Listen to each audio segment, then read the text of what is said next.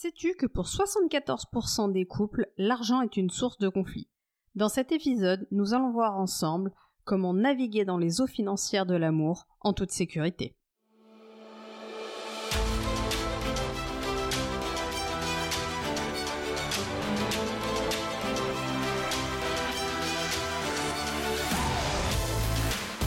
L'argent peut être à la fois une source de bonheur dans le couple, mais également une source de conflit. Avec les bons outils et une communication ouverte, il est tout à fait possible de naviguer dans ces eaux tumultueuses avec succès. Aujourd'hui, nous allons plonger dans le délicat sujet de la gestion des divergences financières au sein de la relation amoureuse. Bonjour à tous, je suis Magali Wagner, je suis entrepreneur multicasquette et mon métier c'est d'accompagner les personnes qui veulent s'accomplir pleinement, à se libérer de leurs croyances, à reprendre leur pouvoir, à se connaître profondément et à se créer une sécurité matérielle et immatérielle pour obtenir la vie qui les inspire véritablement et concrétiser des résultats de dingue et ainsi contribuer à un monde meilleur pour elles, leurs proches et le monde autour d'elles.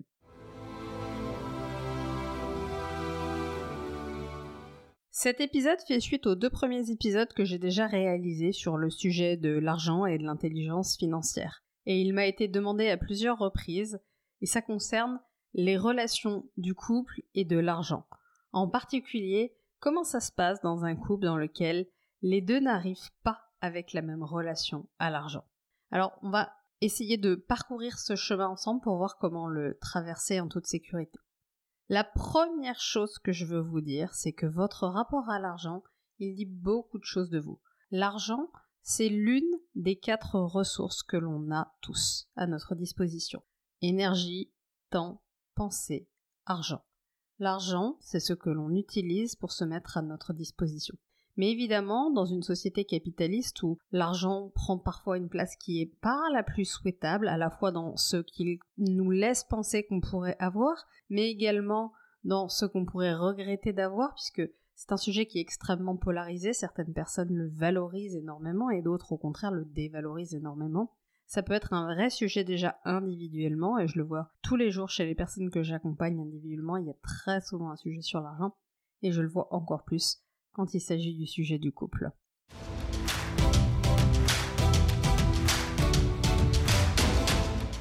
La première étape, j'ai presque envie de dire l'étape zéro, et là je vais rejoindre les deux épisodes que je vous ai fait sur la connaissance de soi et les valeurs, c'est de se connaître. C'est de se connaître profondément.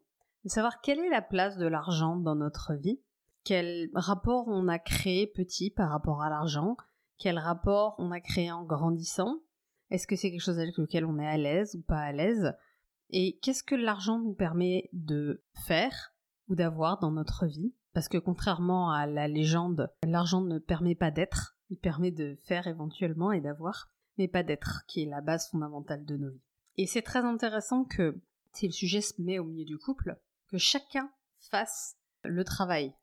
C'est quoi la place de l'argent dans ma vie? Dans quoi j'aime dépenser de l'argent? Dans quoi je ne veux pas dépenser d'argent? Et c'est assez fréquent quand même que le sujet des dépenses de l'argent soit différent en fonction des deux personnes. Pour éclairer ce podcast, je vais te prendre le cas de personnes que je connais, que j'ai pu accompagner ou qui peuvent être des proches. Et puis on va élargir pour voir comment ça peut s'adresser à toi et peut-être à ton couple en fonction de où tu en es actuellement. J'ai par exemple le sujet d'amis dont l'un des deux est un vrai sujet sur l'intelligence financière et il veut faire croître son patrimoine avec des investissements à trop vouloir gagner parfois des investissements maladroits, malheureux et où au final il va il va perdre de l'argent alors sous découvert de euh, je vais euh, je vais réussir des super trucs ben en fait il va parfois se faire arnaquer et se retrouver dans des situations compliquées parce que trop grand cœur, parce que pas assez de protection, parce que peut-être pas assez de prudence. Et à l'inverse, elle, elle a pas forcément la valeur de l'argent, de l'économiser, de le mettre de côté. Et elle a tendance à le dépenser pour des expériences de vie, pour euh, des choses à faire avec ses enfants, pour euh, du matériel, etc. Et elle vit avec la culpabilité d'être quelqu'un de dépensière. Ce qui est très intéressant, c'est qu'on a pu faire le bilan récemment de elle, l'argent qu'elle dépense dans des petits trucs au quotidien, et lui l'argent qu'il perd dans des grands investissements grandiloquents. Bon, au final, il y en a aucun des deux pour le moment qui a vraiment fait croître le patrimoine de la famille. Mais ce que je veux dire, c'est que c'est rigolo de voir que chacun à leur manière, ils ont contribué à la situation financière dans laquelle ils sont et elle n'est pas aussi caricaturale que ce qu'on peut penser et, la personne à qui je pense, elle est en train de reprendre la situation de sa gestion financière en main parce que à avoir délégué à quelqu'un sans avoir vérifié, évidemment, ça a généré des difficultés donc il va falloir redresser la barre. De l'autre côté, je pense à un jeune couple que je connais, ça fait pas très longtemps qu'ils sont ensemble, et ils vivent des difficultés à la fois parce que sur leurs valeurs, ils n'ont pas forcément envie des mêmes choses et des mêmes dépenses, mais également parce que ils vivent dans des pays différents, avec des rythmes différents. En l'occurrence, elle vit en Suisse et lui vit en France. Et même avec un salaire qui, en apparence, pourrait être équivalent, en tout cas ça peut, ressembler à ça vu de l'extérieur, bah, la Suisse et la France, c'est pas du tout pareil. En termes de dépenses, de reste à charge, etc. Même avec des revenus conséquents, en Suisse, vous avez des dépenses extrêmement conséquentes. Donc ce qui vous reste, c'est pas tant grand chose que ça, et donc c'est hyper important de le mettre là où ça a vraiment de la valeur pour soi. Et donc ça a pu générer des tensions à la fois dans le choix qu'elle peut faire de mettre cet argent dans des produits de beauté, dans des choses de soins ou dans des expériences de voyage, ce qu'il fait lui aussi par contre. Mais euh, lui, il adore aller euh, au resto et pas faire à manger, etc. Et elle, n'a pas de budget resto parce que c'est pas important pour elle d'aller au restaurant. En plus, ça génère des tensions parce qu'évidemment, sa valeur à lui de je vais au resto, bah je vais pas au resto tout seul. En fait, c'est pas je vais au resto pendant que toi tu fais ton truc. Donc il y en a une des deux qui peut dépenser son argent tout seul sans que ça impacte l'autre. Mais l'autre, quand il va dépenser son argent, ça va impacter la première. Et là arrive le très célèbre qui paye quoi? Alors là, ça devient carrément sport. Donc vraiment pour démarrer, je t'invite à toi te connaître profondément, mais à ce que ton partenaire se connaisse profondément et que vous preniez le temps ensemble. Hein. et là, c'est mon premier conseil de communiquer. Mais de communiquer pas en mode moi j'ai raison et toi t'as tort, pas en mode euh, tu comprends rien et pas en mode t'es trop nul ou tu me prives ou tu me brimes. Le sujet c'est pas de parler de l'autre, c'est de parler de soi qui je suis moi, quelle est la place de l'argent dans ma vie, à quoi ça me sert, qu'est-ce que je voudrais pour plus tard? Dans 5 ans, je voudrais en être où financièrement? Et où est-ce que je veux mettre mon argent, où est-ce que je voudrais qu'on le mette ensemble? L'idée, c'est que chacun fasse ça, mais aussi qu'on se regarde objectivement en fait, parce que on a tendance à dépenser notre argent dans les choses qui sont vraiment importantes pour nous et bizarrement ne pas faire les additions. C'est un sujet qu'on, je sais pas si l'épisode sur les formations sera sorti avant ou après ce podcast, je verrai. Mais c'est un sujet qu'on va aborder sur les formations avec mon ami Adé. C'est marrant comme quand on a une valeur sur euh, la croissance personnelle, le développement personnel ou l'entrepreneuriat, on peut empiler euh, les formations et les accompagnements sans réaliser tout à coup qu'on a mis 15 000 balles dedans. et on est d'accord que ça fait des sommes extrêmement importantes. Et c'est vraiment fondateur en fait d'être capable d'être objectif sur ça. C'est pour ça que sur le premier épisode, je t'avais dit de traquer tes dépenses en fait. Mais traquer tes dépenses, c'est traquer vos dépenses. Hein. Quand vous êtes en couple, il faut le faire pour les deux. Savoir euh, où passe l'argent, dans quoi tu dépenses sans t'en rendre compte parce que c'est tes valeurs les plus hautes. Je te le donne en mille. Moi qui ai une valeur, euh, je pense te l'avoir dit, importante sur le sujet des relations. Quand il s'agit d'aller faire quelque chose en présentiel avec d'autres, bah, bizarrement, j'ai toujours du budget. Et il y a d'autres sujets sur lesquels j'ai beaucoup moins de budget.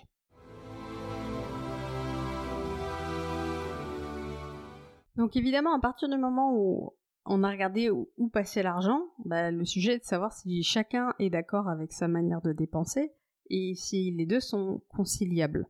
Et comment on organise ça Donc si le sujet c'est de mettre de l'argent de côté, comment je fais pour mettre bah, au moins 10% par mois de côté avant d'avoir commencé à dépenser, comme ça tout va bien.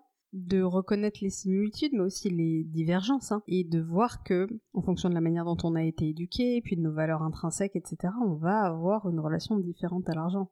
Moi l'argent je l'utilise assez peu pour acheter des objets mais je vais l'utiliser davantage pour payer des expériences. Pour payer l'école de mes enfants pour me payer des formations me faire accompagner ou peut-être même pour payer des voyages mais par contre j'ai du mal à dépenser l'argent dans des objets Bon, j'ai un mari qui arrive un peu mieux à dépenser l'argent dans des objets, on trouve un équilibre tous les deux. Régulièrement, je lui donne carte blanche pour faire des choses. Euh, là, récemment, je vous racontais toute ma vie, on s'en fout, mais on est en train de changer de cafetière parce qu'on on a essayé de la sauver, la nôtre, mais euh, elle a quand même 12 ans. Et là, on en est à la réanimation avec des fibrillateurs et ça ne suffit pas. Elle est en train de fuir de partout, la pauvre. Enfin voilà. Son moment de mort est arrivé. Et à un moment donné, il m'envoie les choses. Et c'est sûr que si c'était moi qui avais choisi la cafetière, euh, j'aurais pris la première cafetière un peu sympa, un perco, euh, mais j'aurais mis moins de 100 balles dedans, parce que c'est pas un truc qui est important pour moi, parce que je m'en fous, et parce que euh, du café c'est du café quoi. Bon, il avait envie d'autre chose, il avait envie d'un machin avec broyeur, etc., etc. Il a commencé à me demander mon avis. Je sentais arriver la négo, j'avais pas du tout envie de négocier. Je lui ai dit, écoute, tu prends celle que tu veux. On est resté dans des enveloppes de budget raisonnable, on a fixé un budget max, et puis je l'ai laissé choisir. Il faut être capable de ça des fois être capable de dire bah vas-y prends ce que tu veux, on se fixe un budget max, et puis voilà. Là où avant j'aurais pu être plus en réticence. Mais c'est important aussi de reconnaître le besoin de l'autre, reconnaître son besoin et d'alterner. C'est aussi possible parce que bah, la cafetière elle a 12 ans et qui me fait pas le coup du changement de cafetière tous les deux ans parce qu'alors il voulait me changer la cafetière tous les deux ans. Il pourrait s'acheter une cafetière à 20 balles parce que ça c'est pas ok pour moi en fait. Donc encore une fois, le sujet il est de discuter de qu'est-ce qui est ok pour l'un, qu'est-ce qui est ok pour l'autre. On parlait tout à l'heure du sujet d'aller au restaurant. Le restaurant, c'est une dépense piège en fait, parce que y en a un des deux qui en a plus envie que l'autre, mais c'est pas un truc qu'on fait tout seul.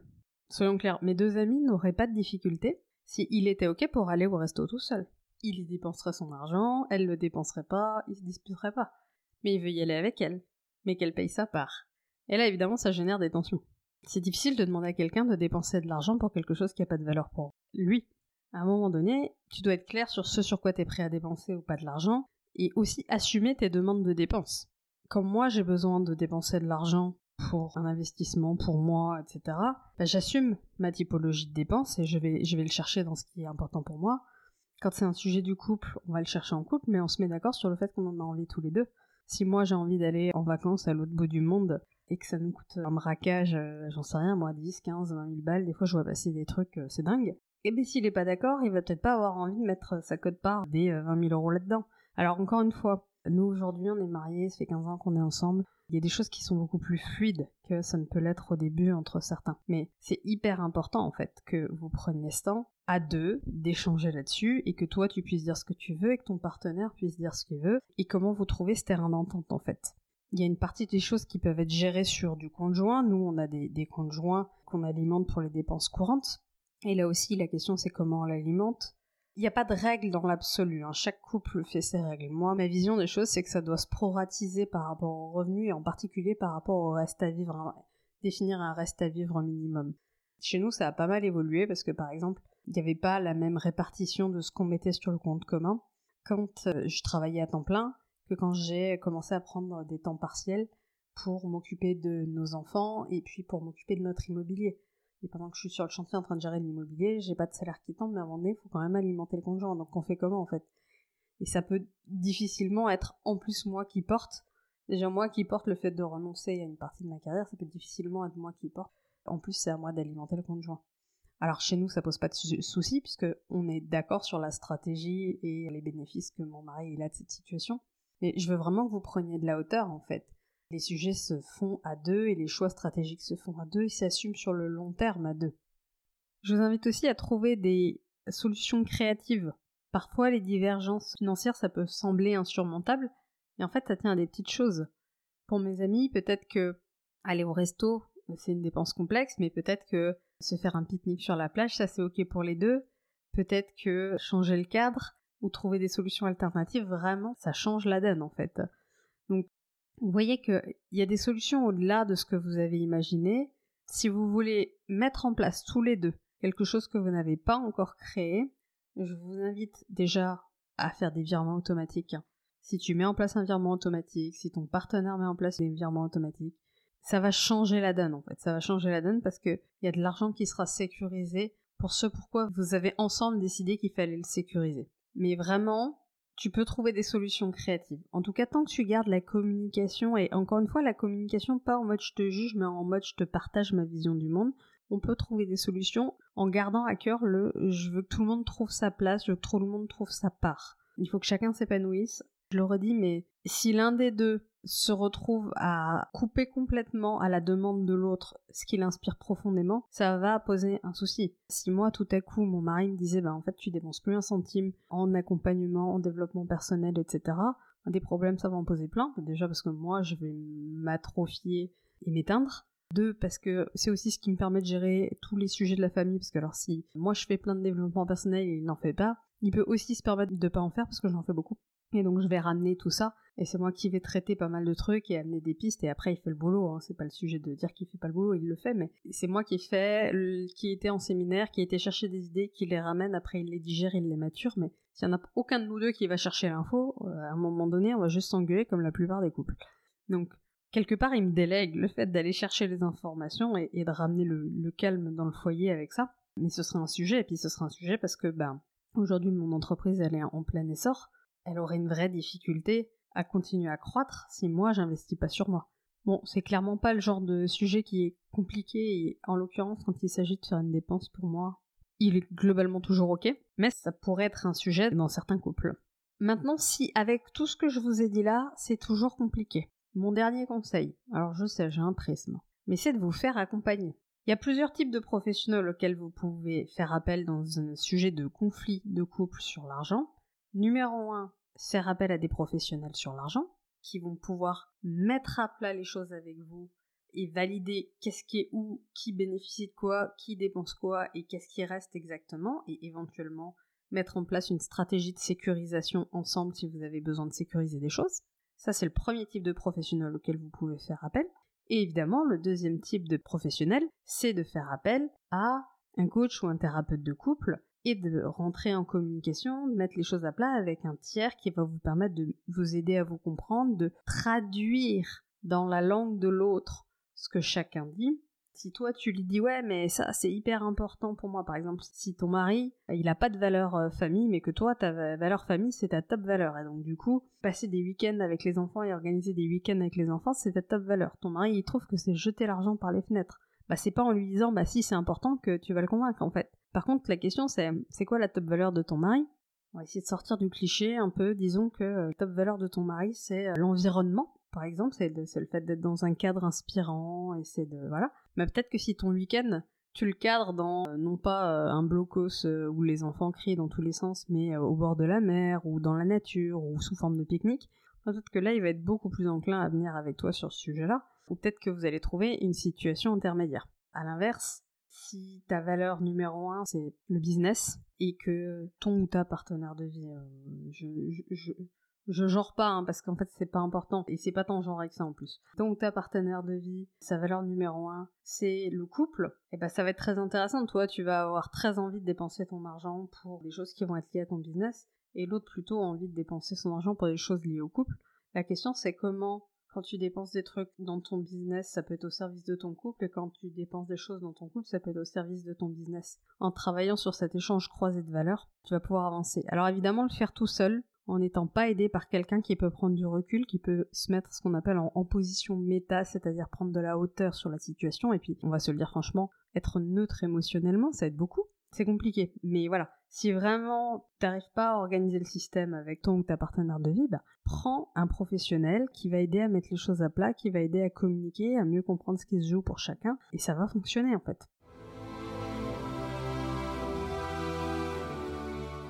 Voilà, c'était donc cet épisode sur euh, le couple et naviguer dans, dans les eaux de la gestion financière tumultueuse dans le couple. Je veux rappeler ici ce que je t'ai proposé comme approche. Numéro 1, que chacun des deux partenaires de vie se connaissent individuellement très fort, qu'est-ce qui est important pour lui, qu'est-ce qui est dans ses top valeurs, c'est quoi ses objectifs du moment, et où est-ce que c'est important pour lui de dépenser de l'argent ou pas? Numéro 2, la communication. C'est quoi mon rapport à l'argent? C'est quoi ton rapport à l'argent? Comment on construit quelque chose avec clarté, etc. Numéro 3, reconnaître les différences et les similitudes et donc réussir à, créer un système et en, échangeant autour des valeurs, vous allez pouvoir à deux co-créer un système qui fonctionne. 3. Établir ce qui est de l'ordre du budget commun et ce qui est de l'ordre des budgets individuels et, et, bien faire en sorte que les budgets individuels soient individuels et pas contraints par l'autre et que le budget commun soit alimenté de manière à ce que chacun ait un reste à vivre pour lui si c'est le choix qui est fait. 4. Trouver des solutions créatives à laquelle vous n'avez pas forcément pensé à deux jusque-là, mais il se passerait quoi si je le pensais autrement? 5. En cas de situation coincée, fais appel à un professionnel qui va pouvoir t'accompagner, qui va pouvoir vous accompagner et vous aider à, à sortir vers le haut. Le dernier truc que je n'ai pas dit et qui est hyper important, c'est que sur le sujet de l'argent, il y a quelque chose autour des croyances et des patterns familiaux. Il y a des familles dans lesquelles on économise beaucoup, c'est le cas de ma famille, c'est le cas de ma belle famille. Il y a des familles dans lesquelles on investit beaucoup, il y a des familles dans lesquelles on dépense beaucoup, il y a des familles dans lesquelles l'argent nous file entre les doigts. Tout ça, c'est lié à des croyances. Si l'un des deux ou les deux a des croyances qui conduisent à la catastrophe, alors il y a à se faire accompagner, et là il y a, c'est sans discussion, il y a à se faire accompagner sur le sujet des croyances, des traumas, des ancrages sur ce sujet, parce que ça va littéralement pourrir ta vie si t'as des croyances qui t'empoisonnent sur le sujet de l'argent, comme si t'as des croyances qui t'empoisonnent sur plein d'autres sujets. Hein. C'est pareil si tu penses que le, le couple c'est dangereux, ou si tu penses que... Enfin voilà. Il y a plein de croyances comme ça qui vont littéralement t'empoisonner pour rien. Je repense à ça, moi j'avais un mari qui pensait que euh, se marier c'était dangereux parce que les gens dans son entourage qui se mariaient divorçaient alors que les gens qui se mariaient pas ils restaient ensemble. Et parce que euh, bah, les deux changeaient en fait. Une fois que les gens étaient mariés les gens faisaient plus d'efforts et ils changeaient. Je sais pas d'où ça sort ce truc là mais apparemment il y a des gens chez qui c'est comme ça. Et j'ai beaucoup rigolé quand euh, six huit mois après notre mariage il m'a dit ah mais ah mais finalement c'était toi qui avais raison. Alors à quel sujet?